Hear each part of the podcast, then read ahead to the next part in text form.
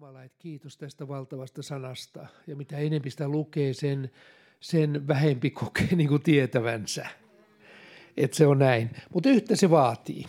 Siis pelkkä lukeminen ja kuunteleminenkin. Siinä on yksi semmoinen salaisuus, joka on hyvin tärkeä, että me pääsemme, pääsemme sisälle Jumalan totuuksiin, on se, että me olemme nälkäisiä.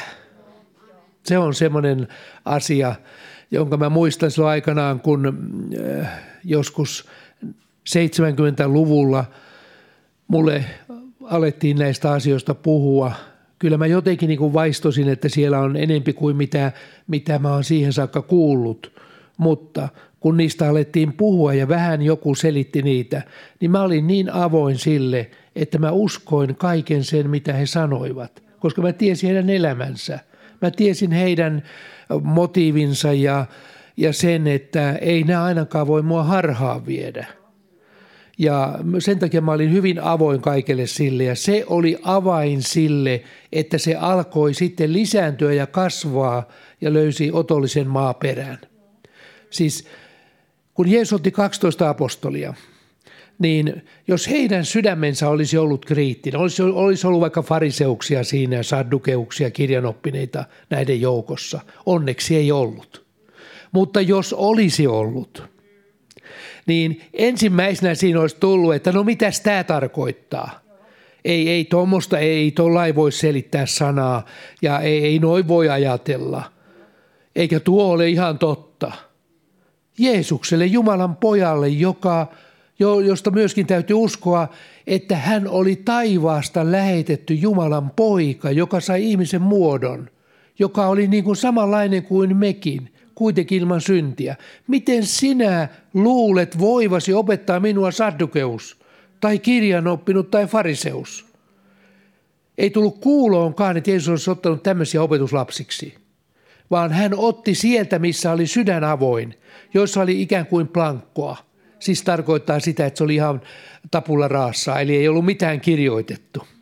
Aikana kun Venäjälle teimme työtä silloin kommunismiaikaan, niin siellä Venäjässä Venäjällä ei saanut edes pa- valkoista paperia ostaa kaupasta. Ei saanut ostaa. Minkä takia? Ne sanovat sen, että sehän on kaikkein vaarallisinta. se on sentään vielä hyvä, jos on raamatun lehtiä vaikka jaettaisiin, mutta jos ei valkoisen paperin jaat, niin sehän on vasta vaarallista onkin. Tiedätkö minkä takia? No sen takia, koska jos sä raamatun lehtiä luet, niin siinä on kirjoitettu, mitä on kirjoitettu. Ja eikä siihen paljon voi sutata lisää. Mutta annapas olla, kun sulla annetaan valkoinen paperi, sä voit kirjoittaa mitä hyvänsä siihen. Ja siitähän vasta voi tulla vaikka kapina ja vaikka mitä. Sen takia paperitkin täytyy viedä sinne.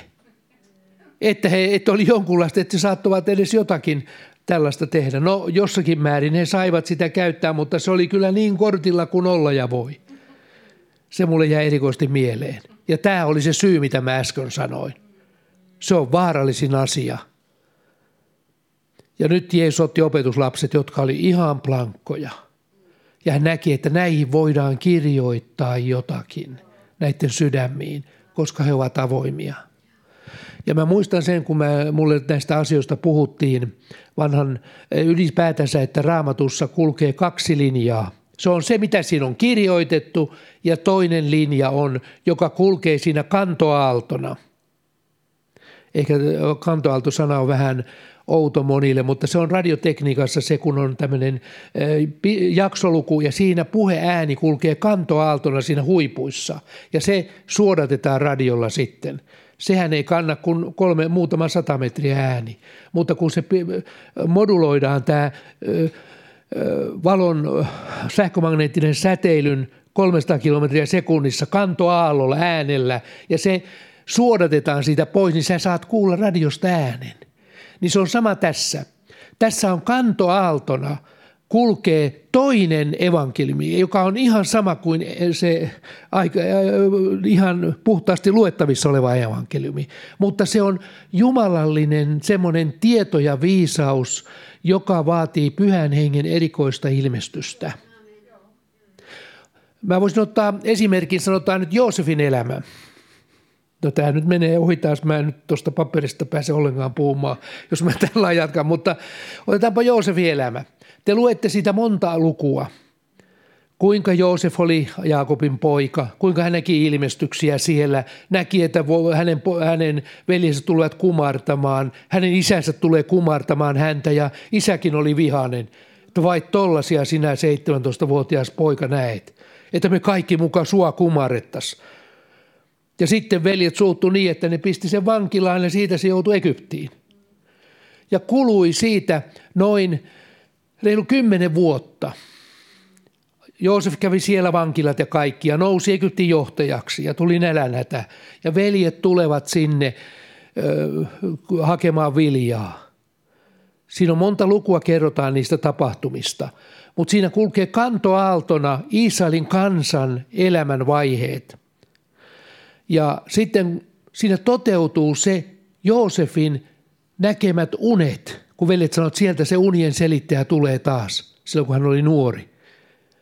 Mutta nyt kun oli ollut, sitten hän oli Egyptin valtias siellä, niin nyt ne toteutuvat ne unet. Eli veljet tulevat kontaten sinne Faaraon eteen, hänen eteensä, kumartavat siinä ja ovat hyvin nöyriä ja ovat, ovat ihan altavastaajia. Ja Joosef ei paljastanut itseään. Ja me siinä meni tiettyjen vaiheiden kautta, jolloin lopulta sanotaan, että Joosef näki, että veljen sydän oli murtunut. Ja silloin hän paljasti sen.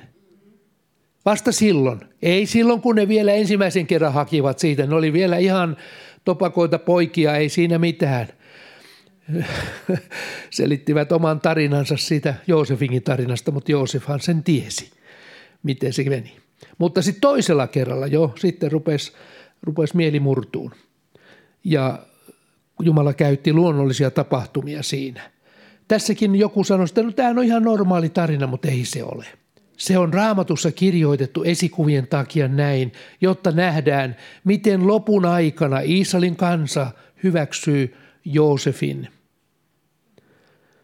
Ja mitenkä Joosef Jeesuksen esikuvana – hyväksyi Israelin kansan ja he, he kohtavat toisensa lopun ajan taisteluissa siellä vaikeuksien keskellä, nälänhädän keskellä. Se nälänhätä ei ollut viljaa, ei vehnän eikä kauran eikä rukin nälkää, vaan se oli hengellistä nälkää, mikä lopulta tulee heille.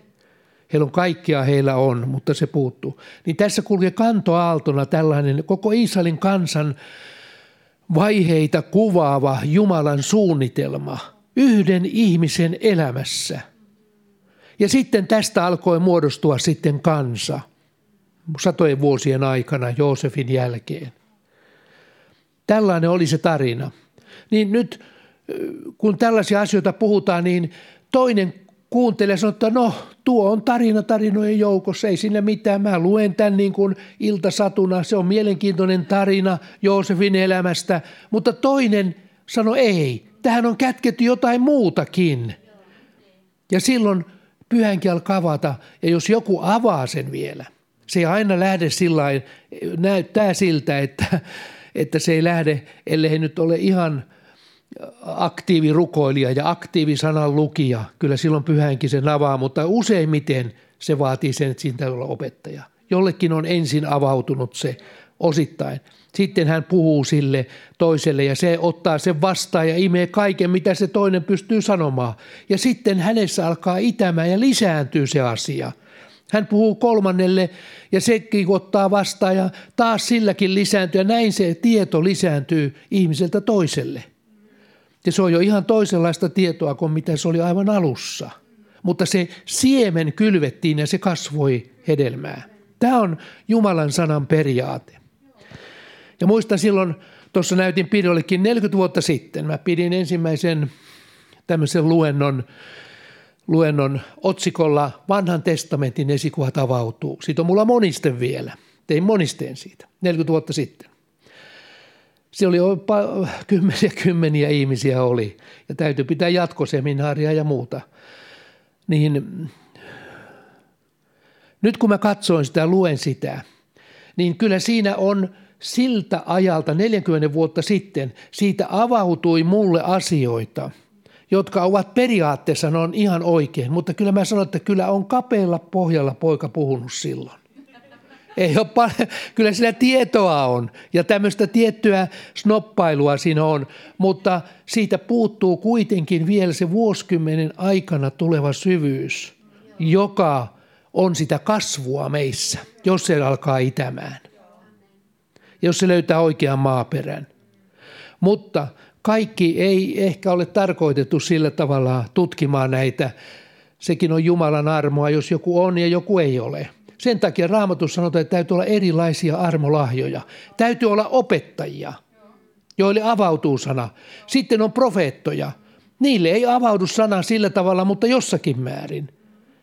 Mutta kuitenkin he profetoivat tulevia asioita ja kulkevat profeetallisessa hengessä.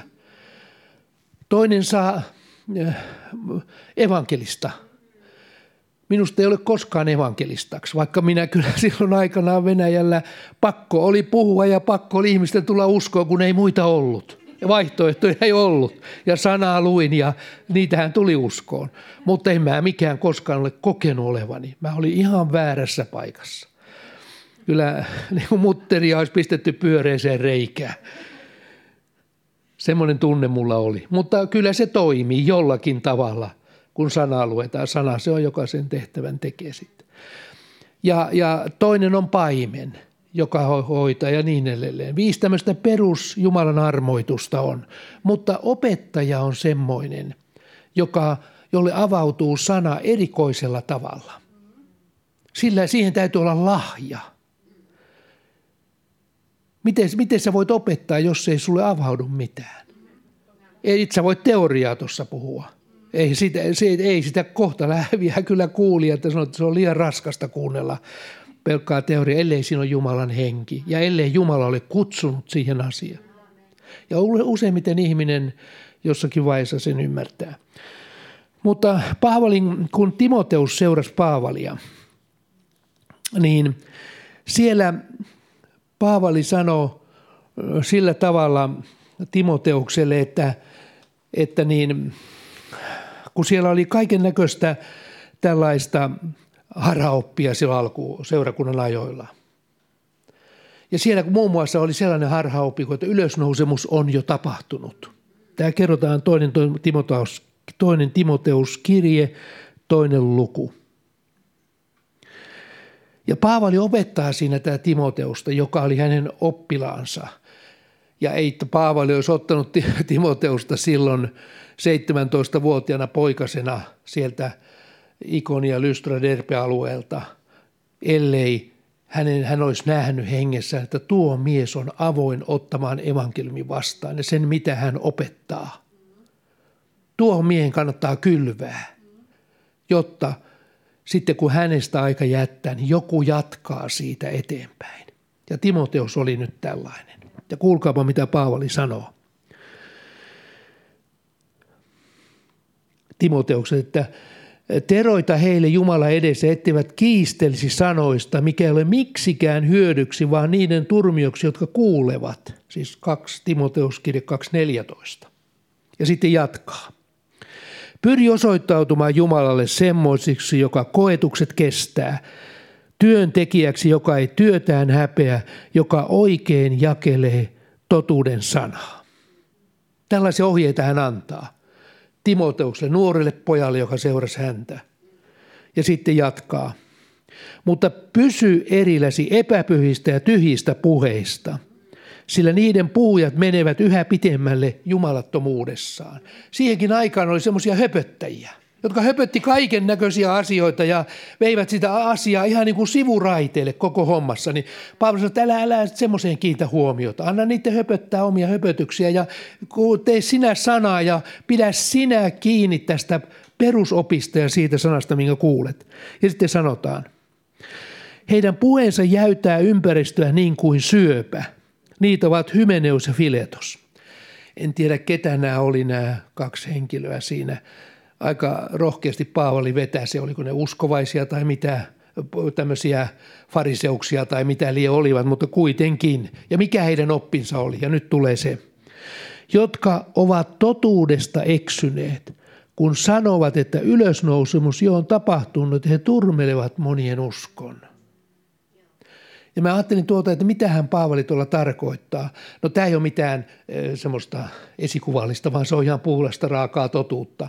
Aivan ilmeisesti Paavali viittaa siihen, että he olivat jotenkin e, löytäneet sellaisen opin, että kun Jeesuksen kuollessa nousi pyhien ruumiita ja ne ilmestyi siellä ihmisille ja muille, että se oli se ylösnousemus, joka on jo tapahtunut. Ja se on tosiasia. Mutta ei se se ole se. Ei se ole se vaan se on eräs jotain muuta. Se on sitä, mikä tapahtuu sitten, kun Jeesus tulee pilviin ja miljoonat ruumiit nousee ylös haudosta. Se on ihan eri juttu kuin mitä Jeesuksen kuollessa.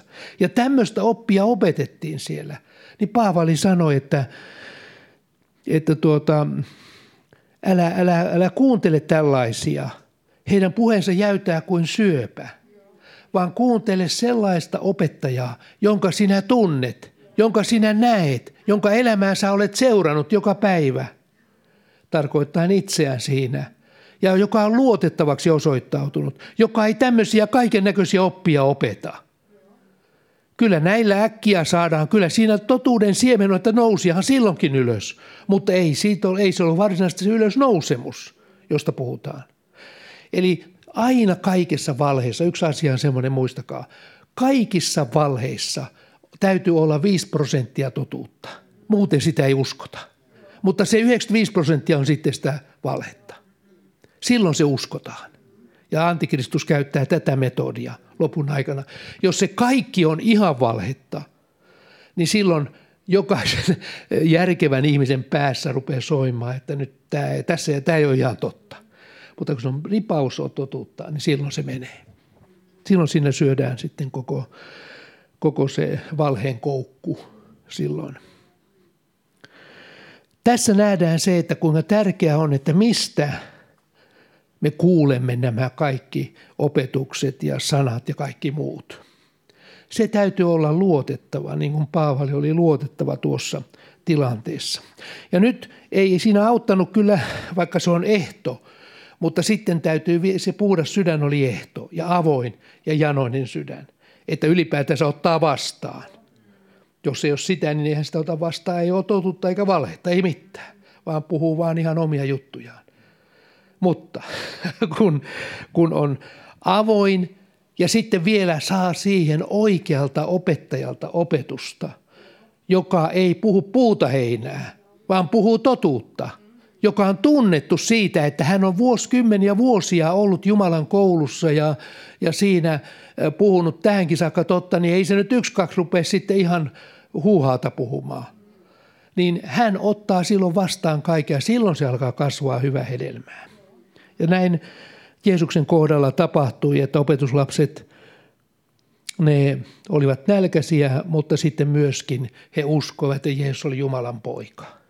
Tosin vähän nikotelle jotkut, mutta Pietari sen ensimmäisenä sanoi, että sinä olet Jeesus Kristus, elävän Jumalan poika. Se oli muuten, kuulkaa, iso juttu. Ei, ollut, ei vanha testamentti ei anna siitä meille selkeää kuvaa, että Jumala lähettäisi poikansa tänne. Se ei ole ihan, ihan kirkkaana siellä, mutta sitten kun Jeesus avasi kirjoitukset, vanhan liiton kirjoituksen, niin sitten vastaajan ymmärsivät, että ei, että tämähän toteuttaa kirjoituksia.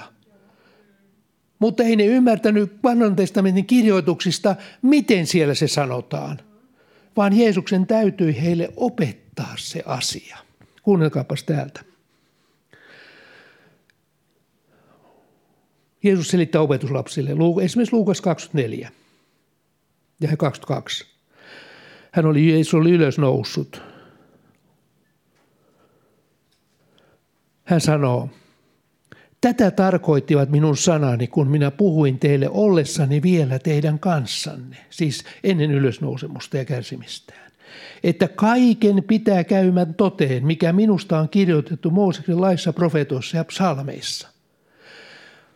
Hän sanoi siis tällä tavalla ylösnoustuhan opetuslapsille ja ne kuuntelee ihmeissään.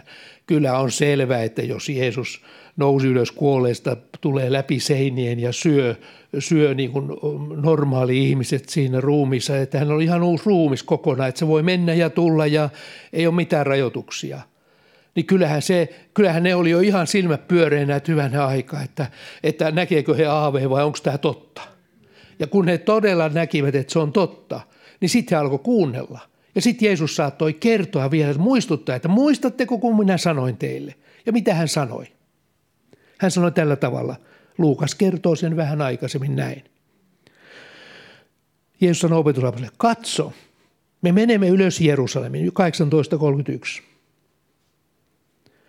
Me menemme ylös Jerusalemiin ja kaikki on täysin toteutuva, mitkä profeettain kautta on kirjoitettu ihmisen pojasta. Siis hän selittää opetuslapsille ennen ylösnousemusta ja niitä tapahtumia. Ja ne kuuntelee kaikki tämän 12 opetuslasta. Hänet annetaan pakanain käsiin, häntä pilkataan hävästä ja syljetään. He ruoskivat häntä, tappavat hänet ja kolmantena päivänä hän nousee ylös kuolleista. Kaikki 12 silmäpyörinä kuuntelee, kun Jeesus puhuu tällaisia. Niillä oli ajatus, että Jeesus perustaisi uuden valtakunnan, Messia valtakunnan, jossa he olisivat ministereitä. Heidän ajatusmaailmansa oli ihan toiselle alueelle viritetty. Ei siinä kantoaaltona mennyt tällainen, että tämä on Jumalan poika, joka kärsii, kuolee ja nousee ylös. Missä niin onko sanottu kirjoituksissa? Ei tajunneet yhtään mitään siitä asiasta. Sitten jatko. Kuulkaas, mitä, mitä apostolit ajattelivat. Mutta he eivät ymmärtäneet tästä yhtään mitään. Ennen ylösnousemista. Vaikka hän sanoi näin suoraan, että kolmantena päivänä nousee ylös kuolleista. Ja se kyllä näkyy siellä.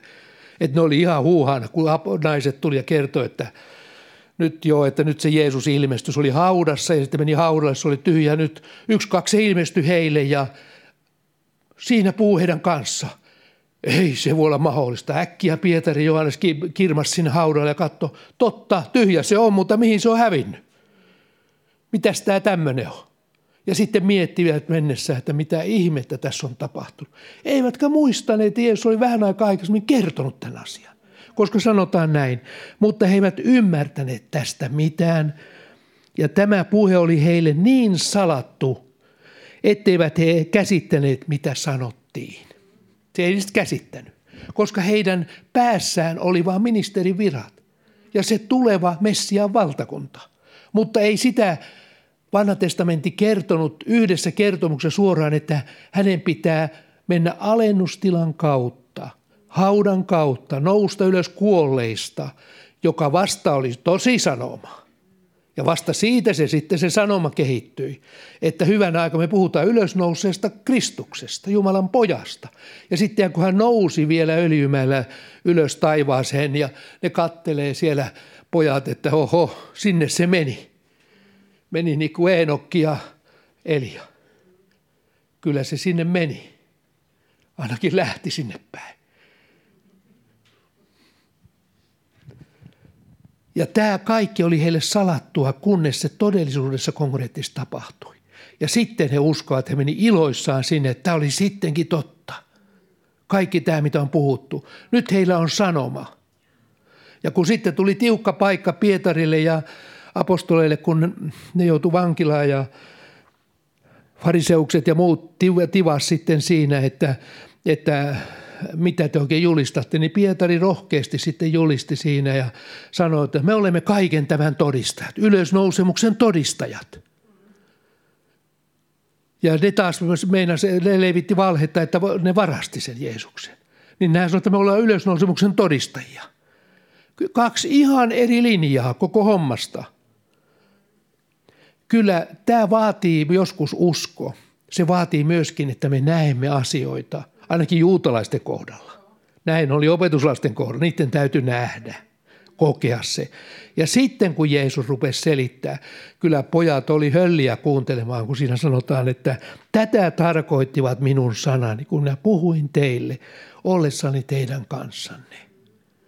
Ai jaa, että sä aidosti kuolet, aidosti menet ristille, aidosti sä nouset ylös kuolleista kolmantena päivänä. Ai jaa, vai tätä se tarkoitti? No nyt me ymmärrämme sen.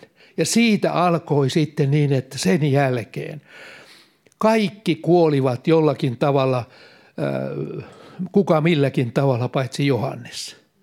Kaikki mestattiin tavalla tai toisella ja ne menivät ympäri maailmaa. Se oli niin voimakas sanoma, että se vei mukanaan kaiken, mutta he olivat avoimia sille ja uskoivat sen sanan, mitä Jeesus puhui.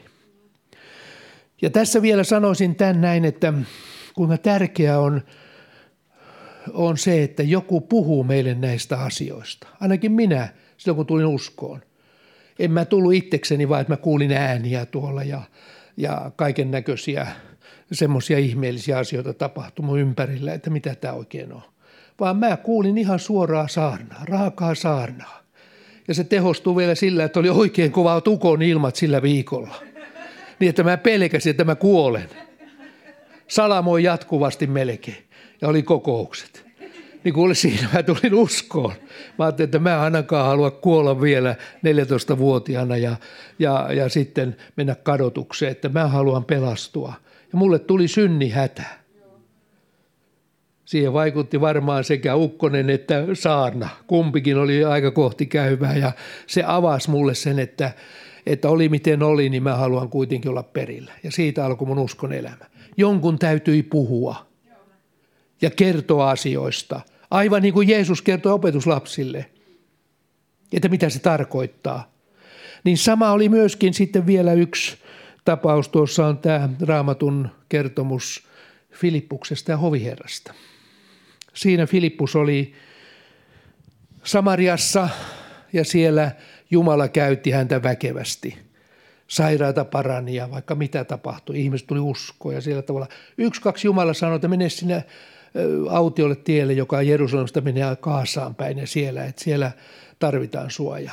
Hän lähti sinne sitten kävelemään ja näki siellä hoviherran menevän hevosilla, tai millä ratsasti siinä ja, ja tuota, hän sitten – hyppäsi kyytiin ja kuuli, mitä se sanoi siinä, luki raamattua siinä, ja, mutta ei ollut oikein, ei tajunnut mitä luki.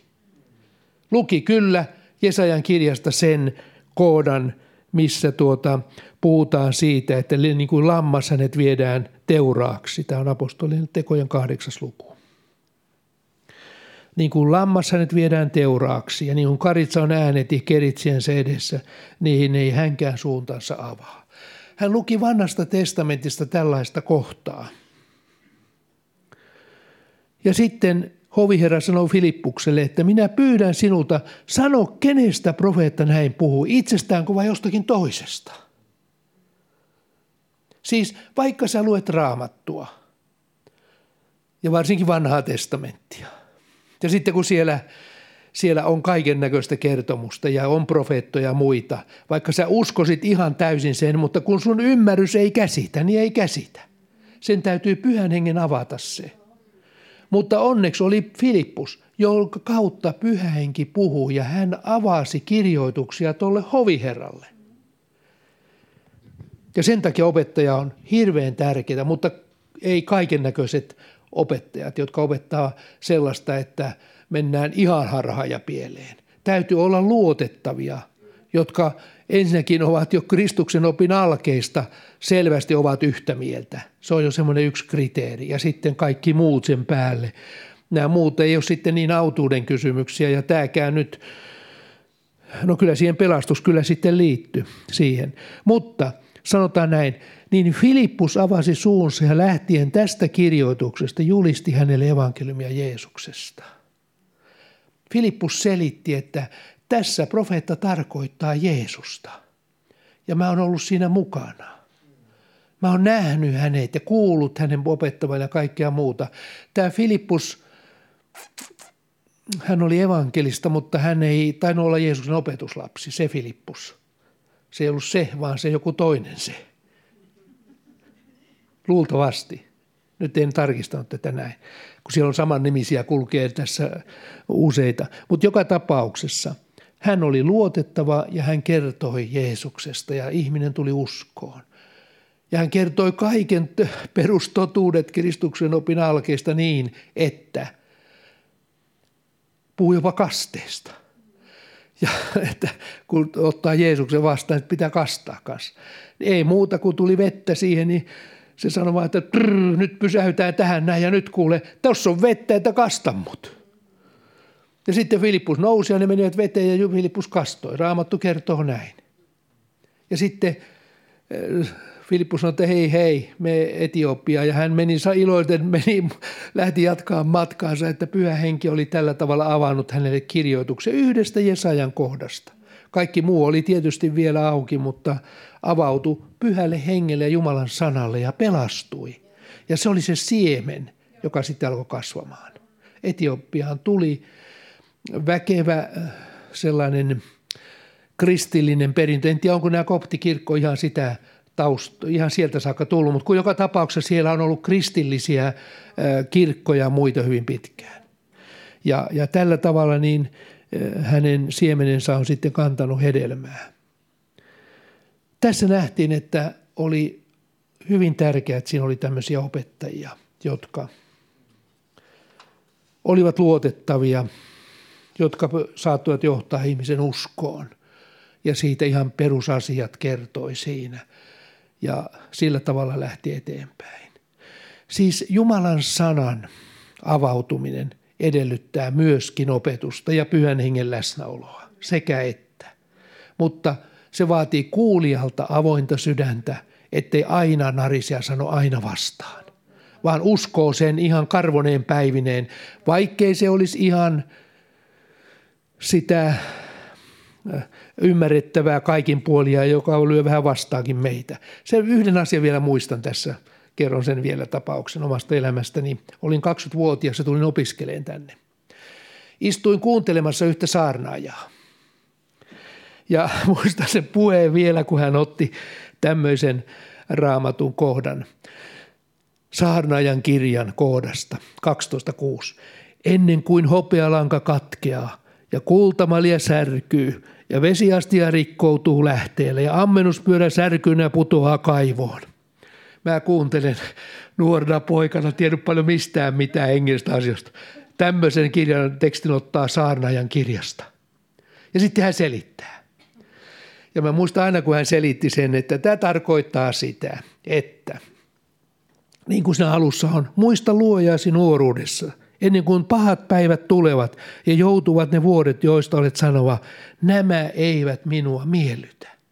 No musta tuntuu, että nämä päivät on mulla ainakin vielä edessäpäin. Kyllä mä oon hyvin tyytyväinen tähän nykyaikaan. Onneksi vielä on. Hyvä. Mutta sitten hän jatkoi tällä tavalla ja selitti, että hopealanka tarkoittaa sitä, että kun sä kuolet, niin, niin ja sun ammennusastia, se joka ottaa vastaan Jumalan, se särkyy. Ja vesiastia rikkoutuu lähteellä, elämän veden lähteellä. Ammennuspyörä särkyneenä putoutuu kaivoon, josta vettä, elämän vettä nostetaan. Ja hän selitti sen tällä tavalla. Mä sanoin, että mistä sä mies kuule tiedät tommosen? Miten sä voit selittää tämmöisiä, että mulle tämä on ainakin ihan outoa, että hopealanka katkeaa ja muuta sellaista. No, oli tiede mitä hyvänsä. Kyllä siinä on kaiken näköisiä selityksiä. Mä oon kuullut tähän asiaan, oli ne totta vai ei, mutta kuitenkin outo tämä oli. Ja tuo alkuosa selittää, että tämä todella liittyy tähän pelastuskysymykseen ja myöskin ikäkysymykseen, että tulee aika, jolloin ei enää ihminen kykene oikein vastaanottamaan. Sen takia vain yksi tai kaksi prosenttia yli 60-vuotiaista tulee uskoon. Valtaosa tulee kaksikymppisenä uskoon – ja siitä plus minus kymmenen vuotta ne tekee ratkaisun. Ja prosenttiluku pienenee koko ajan, mitä vanhemmaksi tullaan, koska siihen tulee tilalle kaikkea muuta. Ja sen takia tämä oli hyvin tärkeä asia. Mä en vaan ymmärtänyt sitä, mutta kuuntelin kyllä ja jäi mieleen tuo asia, että onpa, onpa erikoinen juttu. Ja, mutta jotenkin mä ymmärsin, että on jotakin, jotakin siinä on sellaista kätketty. Näin tulee meidän olla, että me emme torju sitä asiaa. Otamme sen vastaan, vaikka me aina ymmärrä ja rukoilemme, että Jumala, avaa mulle tämä sana. Mitä tämä tarkoittaa? Ja nosta tämä niin kuin, mun ymmärrykseni tasolle niin, että mun järkenikin sen käsittää. Eikä vaan täydy väkisin uskoa jotain asiaa, mutta ei yhtään käsitä. vaan kyllä nämä kulkee yhdessä. Järki ja pyhä henki ja ymmärrys ja kaikki kulkee yhdessä. Se on semmoinen kokonaisuus.